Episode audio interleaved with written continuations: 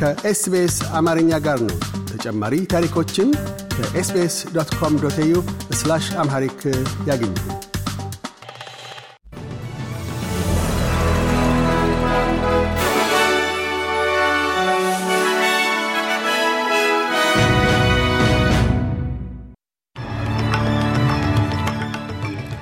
ዜናዎቹን እናሰማለን። ርዕሰ ዜናዎቹን እነሆ። በኩዊንስላንድ ሰሜን ምዕራብ አዲስ ሳይክሎን ሊመጣ እንደሚችል ተነገረ። በጀርመን የናዚ ፓርቲ ደጋፊዎችን በመቃወም በሺዎች ለሰልፍ ወጡ። የአውስትራሊያዊው የአሌክስ ደሚኖር የአውስትራሊያን ኦፕን ህልሙ በሽንፈት ተቋጨ። የሚሉት ዋና ዋና ዜናዎቻችን ናቸው።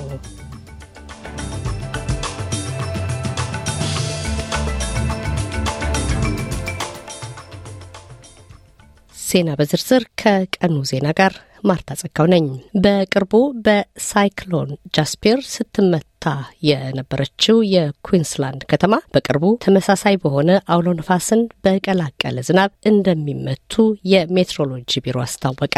የኩዊንስላንድ ባለስልጣናት ለከፋ የአየር ንብረትም እየተዘጋጁ መሆናቸውን የገለጸ ሲሆን በሰኞና ማክሰኞ ቀናት የከተማዋ ሰሜን ምዕራብ አካባቢዎች ክፉኛ ሊጠቁ እንደሚችሉም አስታውቀዋል። ስቲቨን ሃድሌ ከሜትሮሎጂ ቢሮ እንዳስታወቁት በተለይ ደቡባማ ኬንስ አካባቢ ለከፍተኛ አደጋ የተጋለጠ ነው።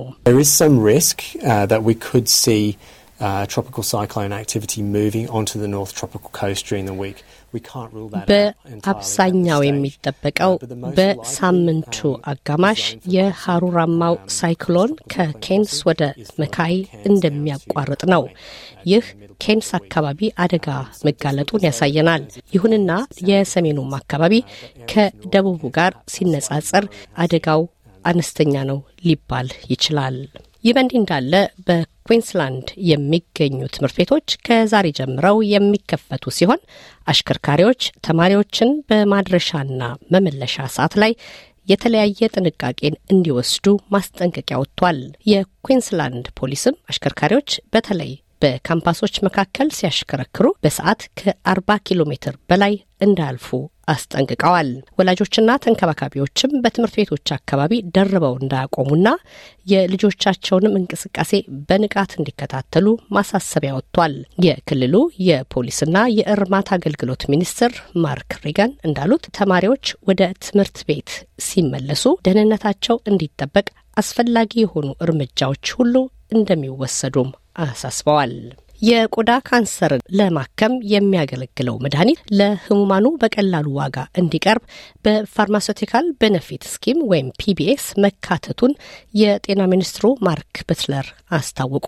ይህ መድኃኒት ከፌብሯሪ አንድ ጀምሮ ቁጥራቸው 940 ለሚደርሱና የቆዳ ካንሰር ህሙማን ተደራሽ ይሆናል ብለዋል። መድኃኒቱ በመንግስት ድጎማ ከመደረጉ በፊትም ለአንድ ጊዜ ሕክምና እስከ 315 ሺህ የአውስትራሊያ ዶላር ያስወጣል። የጤና ሚኒስትሩ ማርክ በትለር አያይዘውም ሲናገሩ ይህ መድኃኒት በጣም የተሻሻለና ከዚህ ቀደምም የቆዳ ካንሰርን ለማከም ከሚውሉ መድኃኒቶች በላይ የማዳን አቅም እንዳለው ነው የተናገሩት። Now, this latest uh, cutting edge treatment, immunotherapy, uh, Opdualag, will be available for patients who have. ይህ ከፍተኛ ለውጥን የሚያመጣውና የሰውነት መከላከል አቅምን የሚጨምረው መድኃኒት ካንሰሩ በቀዶ ሕክምና ለማይወጣላቸውና በሰውነታቸው ለተሰራጨ ህሙማን የሚውል ነው። በሺዎች ለሚቆጠሩ አውስትራሊያውያንም አዲስ ተስፋን የሚሰጥ ነው ብለዋል። ምንም እንኳን በካንሰር ሕክምና ላይ መሻሻሎች ቢታዩም በአውስትራሊያ የቆዳ ካንሰር ገዳይ ከሚባሉት ህመሞች መካከል አንዱ የሆነ ሲሆን በአመትም 17 ሺህ ሰዎች እንደሚያዙም ተነግሯል። ስሌቱ ሲሰራ በየስድስት ሰዓት አንድ ሰው ወይም አንድ አውስትራሊያዊ በካንሰር ሳቢያ ህይወቱ ያልፋል።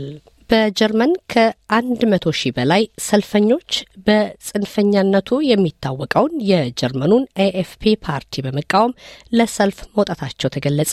የኒዮ ናዚ ፓርቲ የሆነውንና ሰፋሪዎችን፣ ጥገኝነት ጠያቂዎችን እንዲሁም ሙሉ ለሙሉ የጀርመን ዘር የላቸውም የሚባሉ ዝርያዎችን ሁሉ ከጀርመን እንዲወጡ የሚጠይቀውን ፓርቲ በመቃወም ነው በጎዳና የወጡት። ተቃዋሚዎቹ ሰልፈኞች በአገሪቱ ዋና ዋና ከተማዎች በፍራንክፈርት፣ ሃኖቨርና ብራውንሽቫይግ ጎዳናዎች ዲሞክራሲን እንጠብቅ፣ ናዚዎች ይውጡ የሚል መፈክሮችን ይዘው ታይተዋል። የፍራንክፈርት ከንቲባ የሆኑት ፍራንክ ዮሴፍ በተቃውሞ ሰልፉ ላይ የተገኙ ሲሆን ዜጎች ፋሺዝምን ተቃውመው መውጣታቸው ተናግረዋል። በእስራኤል በሺ የሚቆጠሩ ሰዎች ጠቅላይ ሚኒስትር ቤንጃሚን ኔትንያሁ በጋዛ የሚያካሂዱትን ጦርነት እንዲያቆሙ በመጠየቅ ለተቃውሞ ወጥተዋል። ሰልፉ የተከናወነው በቴል አቪቭ ሲሆን ሰልፈኞቹ ጦርነቱ ወዲያውኑ እንዲቆምና በሐማስ የታገቱ አንድ መቶ ታጋቾች እንዲለቀቁም ጠይቀዋል። አንድ ወንድሟ በጦርነቱ የተገደለባት ወጣት እንደገለጻቸው በመንግስታቸው ጥሩ እንክብካቤ እንዳልተደረገላቸው እንደሚሰማት ነው። The government that abandoned us on October 7 continues to abandon us every day since. Those evacuated from the northern and southern መንግስታችን የተወን ከኦክቶበር ሰባት ጀምሮ ነው። እስካሁንም የሚሰማን ያው ነው። ከደቡብ ከሰሜን የተፈናቀሉ በጥቃቱ የተጎዱ ቤተሰቦች የተገደሉና እስካሁንም የተያዙ ችላ እንደተባልን ይሰማናል ብላለች።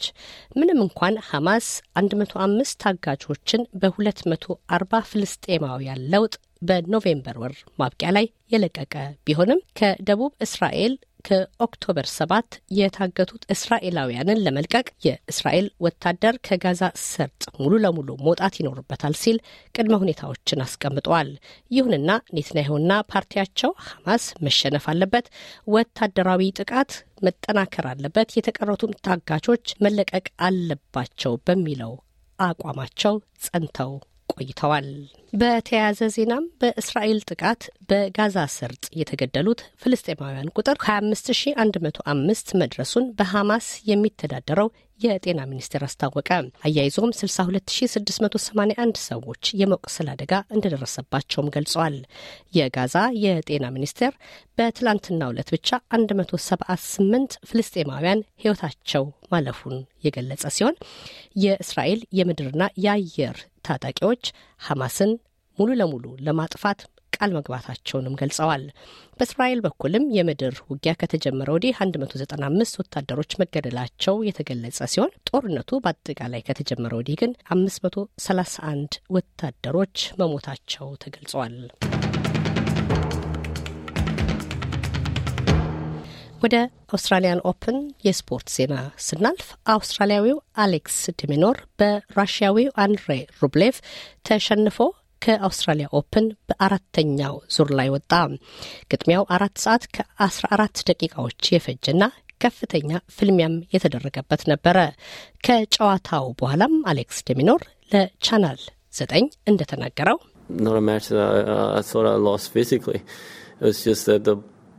racket was taken out of my hand. Got to a stage where, you know, I just could not. ግጥሚያው በአካል ብቃት ምክንያት የተሸነፍኩት አይደለም።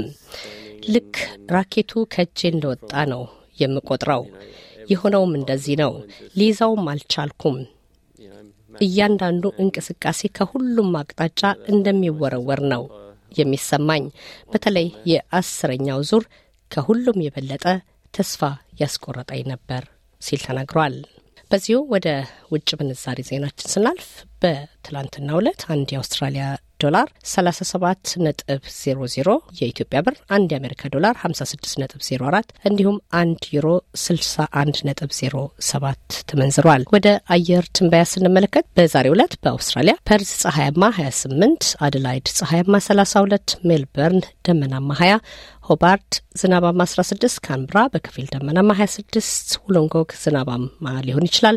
ሲድኒ በከፊል ደመናማ 26፣ ብሪዝበን በከፊል ደመናማ 37 ዲግሪ ሴንቲግሬድ፣ ኬንስ 34 እንዲሁም ዳርዊን አውሎ ንፋስ የቀላቀለ ዝናብ ይኖራል 32 ዲግሪ ሴንቲግሬድ። የቀኑ ዜናችን በዚሁ ተጠናቋል።